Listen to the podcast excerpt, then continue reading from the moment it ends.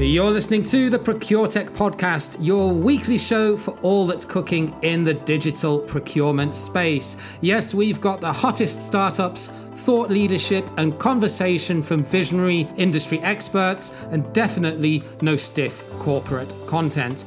I'm your host, James Meads, procurement pro, digital nomad, and ProcureTech fanboy. And now, here's this week's show.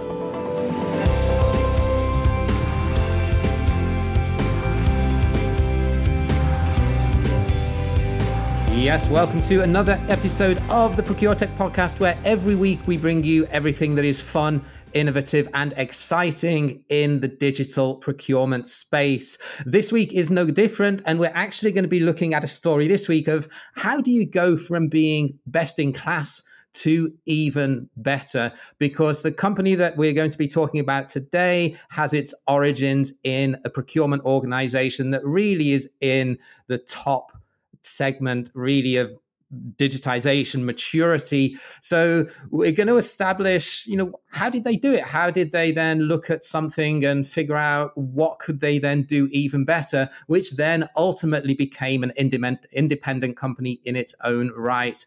And uh, one of the founders of that company i'm going to be speaking to on today's show. So michael pleuger from akiro labs very warm welcome to the ProcureTech podcast. Thank you, James. My pleasure. Thanks for the invitation.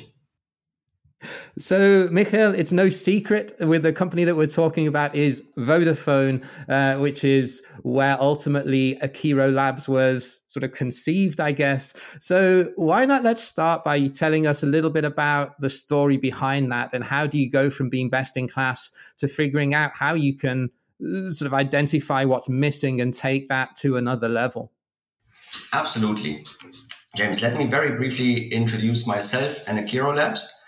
Um, I do procurement all my professional life, um, two thirds of which as a management consultant, most notably in KPMG, where I was serving um, internationally leading clients around the globe, such as Vodafone, Unilever, Siemens, Volkswagen, Imperial Brands, DHL, Amdocs, and ZTE, just to name a few.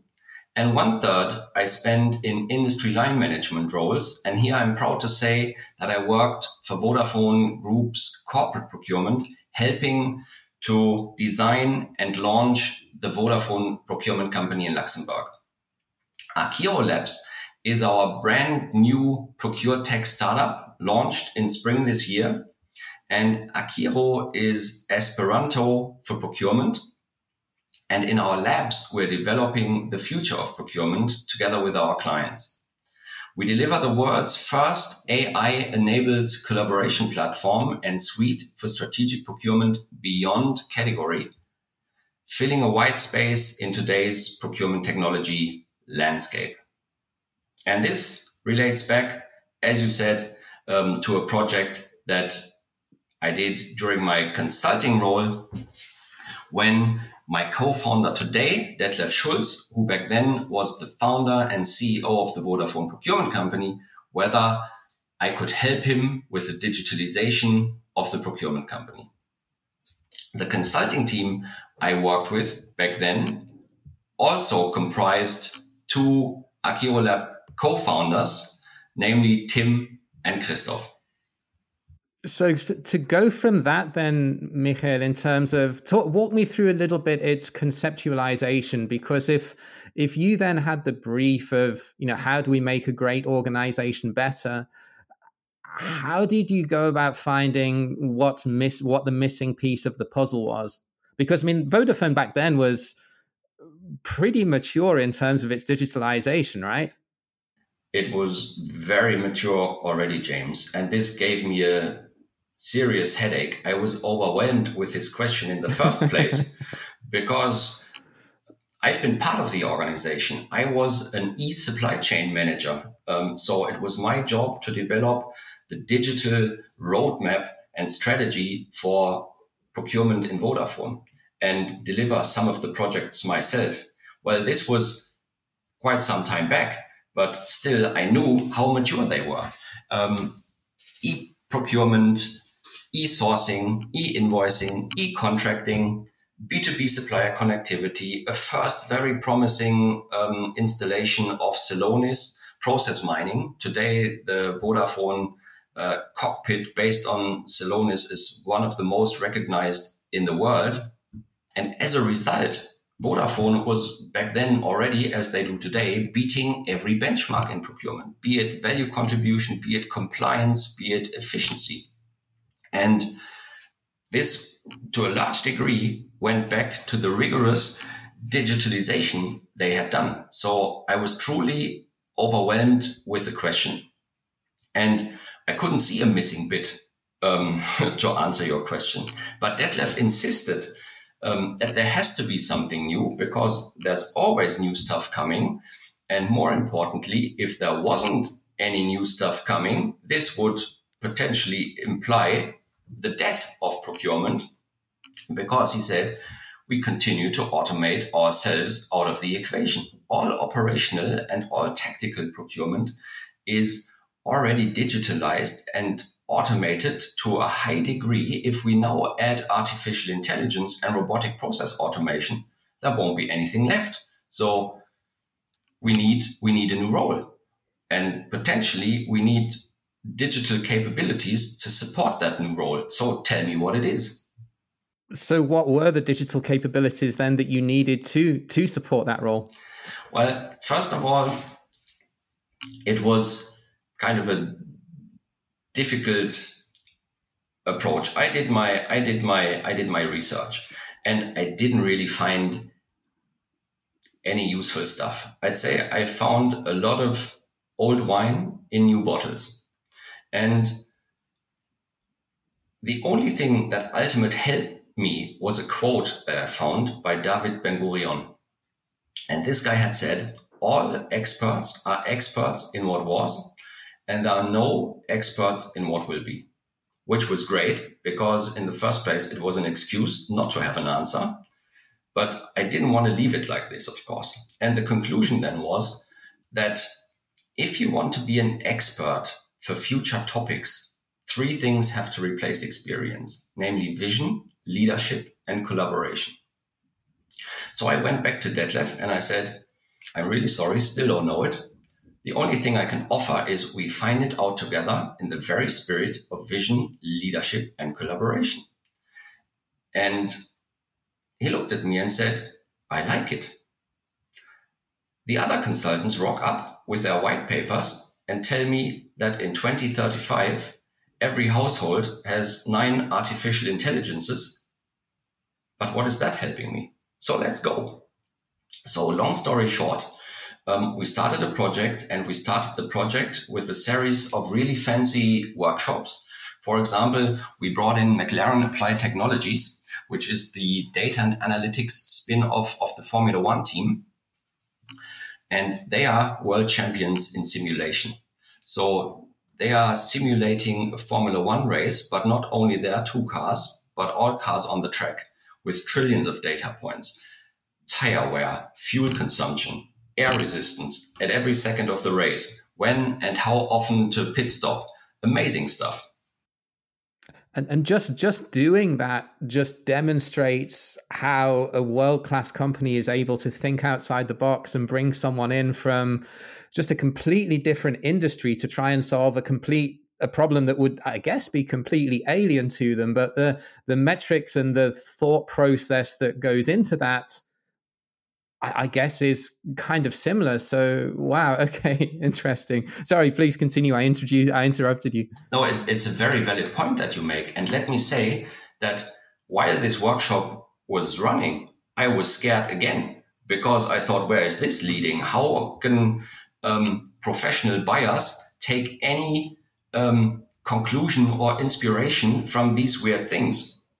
And in the Vodafone uh, environment, it worked extremely well. They picked up their bits and pieces and translated it to their business. We did a um, similar workshop at a later point in time with another customer, and they consumed all this fancy stuff, said thank you, and we didn't move forward. So I think it really requires a mature environment with super talented people to be able um, to make something out of it. So I think it was a it, was a super fair point that uh, that you made. So, just a quick interlude because there are a couple of things that I really want to make you aware of because I think they will be valuable for you. So, number one, we now have a monthly newsletter where we bring you curated content of everything that's happening in the digital procurement space. If you want to get that, just head to procuretechpodcast.com forward slash newsletter, enter your name and email, and we'll get that delivered straight to your inbox. Number two, if you're a head of procurement or a center of excellence leader, and you're perhaps a little bit confused or overwhelmed with what's out there as best of breed digital procurement technology, especially if you're a mid sized business, schedule a call with me. There's a link at the bottom of the show notes in this episode. Just hit that schedule a call link, and we can have a quick chat to understand your challenge challenges and what potential solutions out there may be suitable for your organization. And now let's get right back to this week's show. And ultimately, then, when you'd done all of this work, you'd arrived at the point that an area that could potentially be improved or optimized was around category management. So, talk to me a little bit around how you arrived at that decision and what and, and what were then the next steps in terms of of building the platform? Yeah, the first thing we we didn't go there straight away. The first thing we concluded was that procurement's new role would most likely be determined by its unique positioning in the organization. Procurement is the function with the most interfaces, both internally and externally. Procurement is the spider in the web with more or better access to stakeholders and data than any other function in the business. And we felt if procurement can leverage this position and um, capitalize on this position, it can become the powerhouse of information in the organization and can be the value chain orchestrator. And that was already a good milestone to achieve.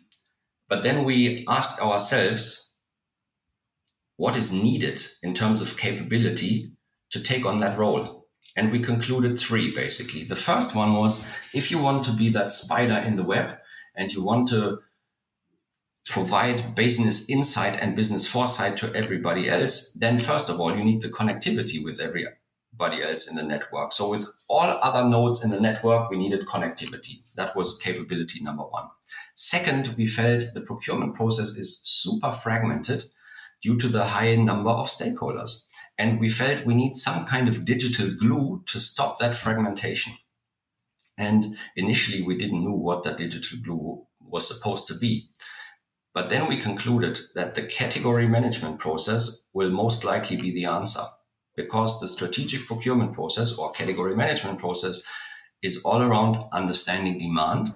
So collecting information from the internal stakeholders, understanding supply having information from the external stakeholders like the suppliers and analysts, then concluding the strategic implications, determining the most powerful and most relevant value creation levers, translating it into initiatives together with the stakeholders and realizing the value. And this is when, for the first time, we concluded category management is most likely the process, if embedded into an intuitive workflow involving all these people, that can provide the digital glue. Would that also work? Because obviously this is going to be a business and you're and, and you're going to have to sell this commercially to to external clients is this also something that can be brought into organizations that are perhaps not as digitally mature as as vodafone absolutely let me come to that in a bit. Um, yeah, sure. Because if you have number one in place, so you have the connectivity, and if you have the digital glue, this requires a third capability, um, which is artificial intelligence. Because we concluded we have the connectivity, we have the workflow, we sit in procurement, and this data avalanche is coming our way. So we will be overwhelmed and we will be not able to cope with all of this information. Detlef always compared it with um, a doctor. A doctor needs to read 180 hours a week just to stay on top of cancer research, which apparently is impossible. So they use artificial in- intelligence to pre-select the most reliable sources, to um, create executive summaries, to be able to digest this, this data avalanche. And we felt this is exactly the same that we need for procurement. So um, this said and done, we started digitalizing the category management methodology of Vodafone. 23 steps following the process, analyze demand and supply, strategize, value levers, realize value through um, driving initiatives forward. And this was highly, highly recognized. We won various awards as a team. We um, sold it to other customers. Everybody involved uh, got awarded or a lot of recognition. The analysts, leading analysts globally, um, confirmed the uniqueness and the huge market potential. So, of course, we then started commercializing the idea. And to your question, initially we got pushback from small, medium enterprises or mid sized companies who said, Michael, it's a beautiful story. It's super cool, super innovative. But really, you did that with Vodafone. 26 billion of spend and super mature. We're a mid-sized company. That's nothing for us. And I said, you know what? Hold on for a sec. Wait. You get a world-class category management methodology embedded into an intuitive workflow involving all relevant stakeholders, institutionalizing continuous and early and continuous involvement and enriching um, this process with all relevant internal and external information. Even if you're not mature now, this will boost your maturity and it will boost your value contribution. And as a matter of fact, people took that feedback on board. And today um, we're working with large corporates and we're working with mid-sized organizations who exactly love this benefit of boosting their maturity and boosting the value contribution through um, leveraging this world-class capabilities embedded into the platform and and I can I can certainly see that, and I can as long as it's priced at a point that a mid-sized business can afford it and still sort of see payback and convince a skeptical CFO or CIO. I, I, I get that part. I think the the bit that I'm keen to perhaps understand a little bit more is that Vodafone clearly, apart from having world class technology, also would need world class people to be able to implement and interpret what that technology is telling them and build their strategies and, and procurement function around that. In the in the average mid-market business that would perhaps be or even large business at the start of a digitalization journey that would be that would be considering you know looking at procurement tech and thinking okay what's the best solution something like this i imagine would require you know best in class procurement professionals to be able to to work with everything that it that it tells you. You know, you use the the the the the doc the, the, the doctor working in oncology as an example. If you're trying to do this with a procurement team that that, that isn't stacked with A players, I suspect that might be an area where organizations will struggle. I think it's rather about attitude that you need than the capability as such because the platform delivers large parts of the capability. You just need um, the open mindedness to, to embrace it and to take it on board. And by providing a truly innovative solution that is not necessarily focusing on driving efficiency and reducing headcount, but which is even upskilling the people. Um, our experience is that they embrace the solution um, and learn from the solution. They are guided through the process. Um, we offer it's it's almost like an online training tool at the same time. So people are really embracing it and it gives them time. If you um, apply a concept that we refer to as the cognitive lens, um, it's a two by two matrix basically. And on the one axis, you have need for collaboration. And on the other axis, you have um, degree of complexity of the task. And where you have low need for collaboration and low complexity, this is where you want to automate. That's P2P, yeah. that's um, robotic process automation. Where you have high degree of um, collaboration and low complexity, you want um, workflows, you want augmentation. Where you have high complexity but little need for collaboration. You want to apply artificial intelligence to help you. Um, you want data and analytics capabilities to help you carrying out these complex tasks. Where you have high need for collaboration and high complexity, this is where you want to focus your human intelligence on. And Akiro Labs is supporting that process in the top right quadrant by providing world class methodology embedded into an intuitive workflow, enriched with business insight and business foresight through artificial intelligence. And people embrace it because it's helping them to develop. Yeah, and I think you touched on a couple of really, really good points there because part of it, yes, people are a big con, uh, are a big constituent part of making this a, a, success, but it's it's not necessarily inherent capability or experience that drives that. You touched on a uh, on a great point when you mentioned attitude.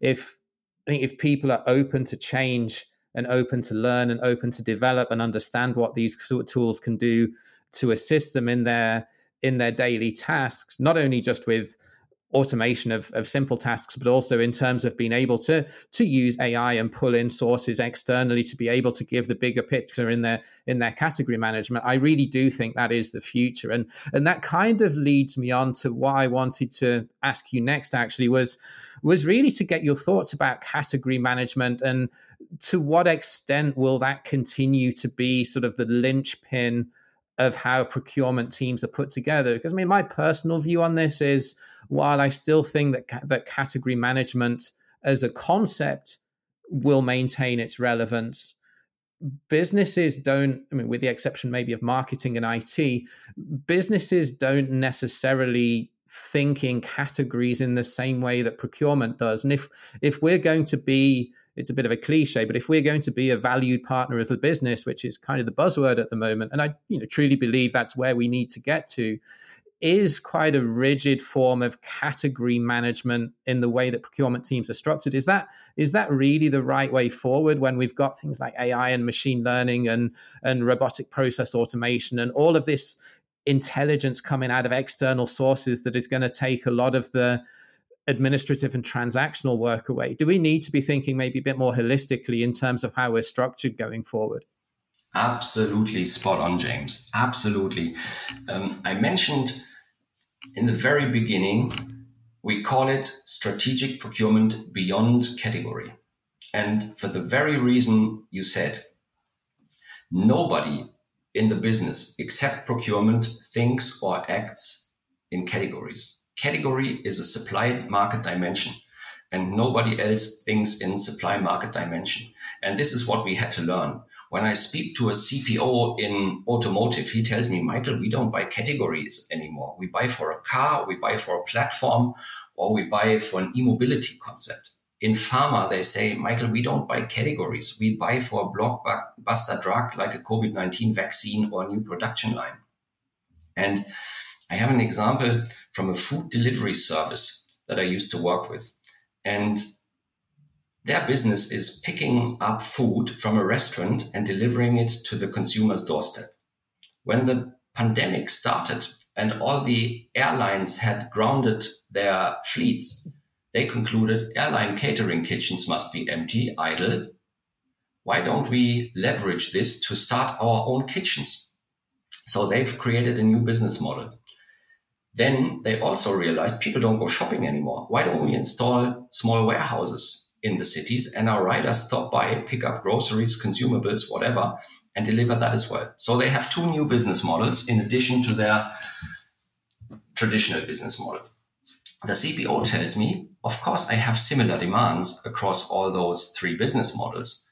But by focusing on categories, the only thing I do is bundle demand, drive economies of scale, and drive savings but nobody in the business really needs savings. The most mature business model, they want procurement to help gain efficiency. The other two business models want procurement to shape the portfolio, drive innovation, drive availability, and support growth.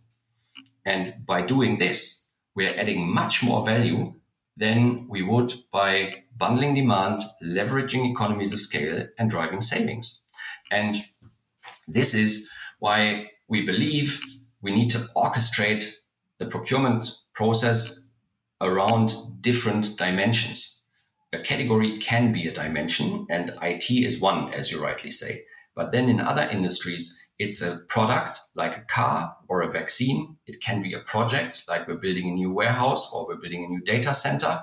It can be um, a new business model, as in we're no longer selling equipment, but we're selling machine uptime. So we need to cater for spare parts and services at the same time.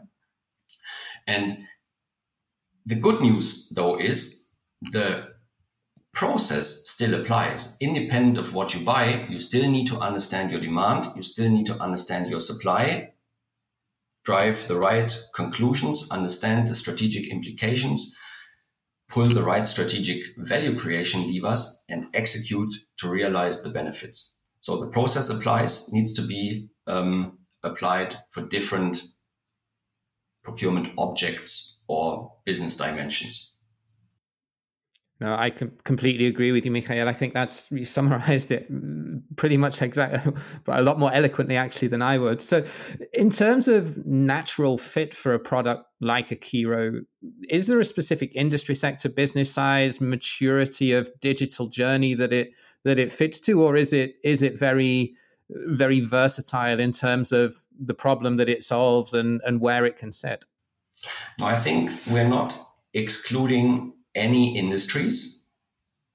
Initially, we excluded retail because in retail, the category management concept is different. It goes from retail outlet, um, including pricing and shelf optimization to supplier.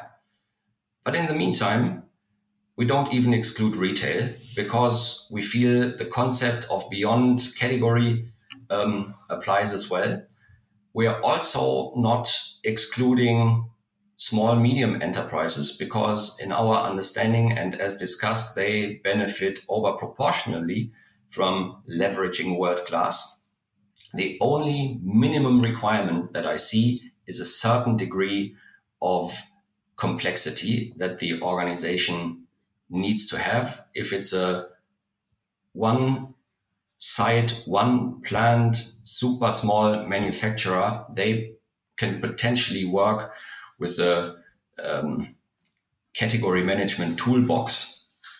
Um, but everybody else, I think, will benefit largely from having a new way of doing strategic procurement beyond category because it also implies that procurement or that category management used to be a static and linear process. Renewals were triggered by cadence, but this needs to be triggered by events happening either internally or externally. It used to be a process run in procurement. So in isolation, but it needs to be truly collaborative. It used to be rather tactical with a strong focus on savings and with a strong focus on hedging or tactical risk management, but it really needs to take into account the longer term um, changes and strategy in the near and far business environment. And this is what we deliver with Akiro Labs. And as such, it's not category or industry specific, but it's addressing these design principles that um, the new economy and the new way of working in in a globalized world require. And I think taking that out of people's inboxes and out of spreadsheets is really, I mean, I, am just thinking back to some interviews that I did with with founders and CEOs of, of supplier relationship management platforms. And they they made a similar argument that bringing this into one single source of truth and having everyone collaborate collaboratively working on it in real time is a huge game changer because it ta- if if if things are siloed in people's email inboxes, a they don't get read because the number of the volume of email that everyone receives, but it's if you're copied on an email, it's not the same as working in, uh, you know, online in a collaborative tool on a joint project. And I think that's that's a big game changer. Absolutely. Let me give you an example for this. So if, for example, you understand this is my demand, and not only this is my forecast in terms of volume or value, but this is the technical specifications. Um, this is the business model. We're no longer selling machines, we're selling machine uptime. This is our cash position. We are not cash rich enough to buy in every geography, so we need to cater for leasing stuff. Um, so you really have a holistic view of your demand then you bring in supply market intelligence through a web crawler, an AI supported web crawler that we provide.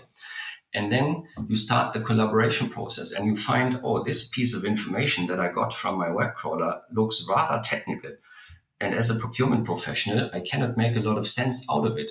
If then the tool allows you to say, um, dear colleague in, in R&D who is on the same platform, can you please um, analyze this report and either um, tell me what the implications are for my SWOT analysis, for my Porter's five forces analysis, or uh, depending on the user rights, can you please amend this piece of analysis in the platform? How powerful is that? You have all the information, even the even the collaboration, the notes, the meeting minutes in the platform, and it's still there um, once the business partner or the buyer have left the organization. Usually they take everything. That's a big one, actually, because when people leave an organization and things are stuck on someone's C drive, the person coming in doesn't know whether the information that's been handed over to them and the files are, are complete.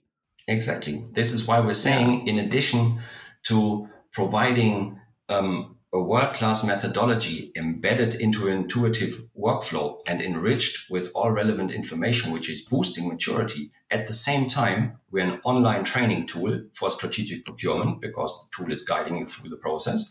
Plus, we are a knowledge and strategy repository. And with that, I think we're boosting value. Excellent. So, Michael, last question. This is a really easy one. If anyone would like to learn a little bit more about akirolabs or maybe connect with you, what's the best way that they can get in touch? Well, um, reach out via our website, akirolabs.com. You find us on LinkedIn or any other social media channel. And um, we're looking forward to hearing from you. And I will link to all of that in the show notes. It's been a pleasure, Michael, and uh, really appreciate your insights and the story behind this. And uh, yeah, it's uh, it's great to learn from someone that's been part of a world class organization and to understand really just what they've done to take it to the next level. So uh, thank you for coming on the show and keep in touch. Thank you very much, James. Really enjoyed the session, and uh, thanks for having me again.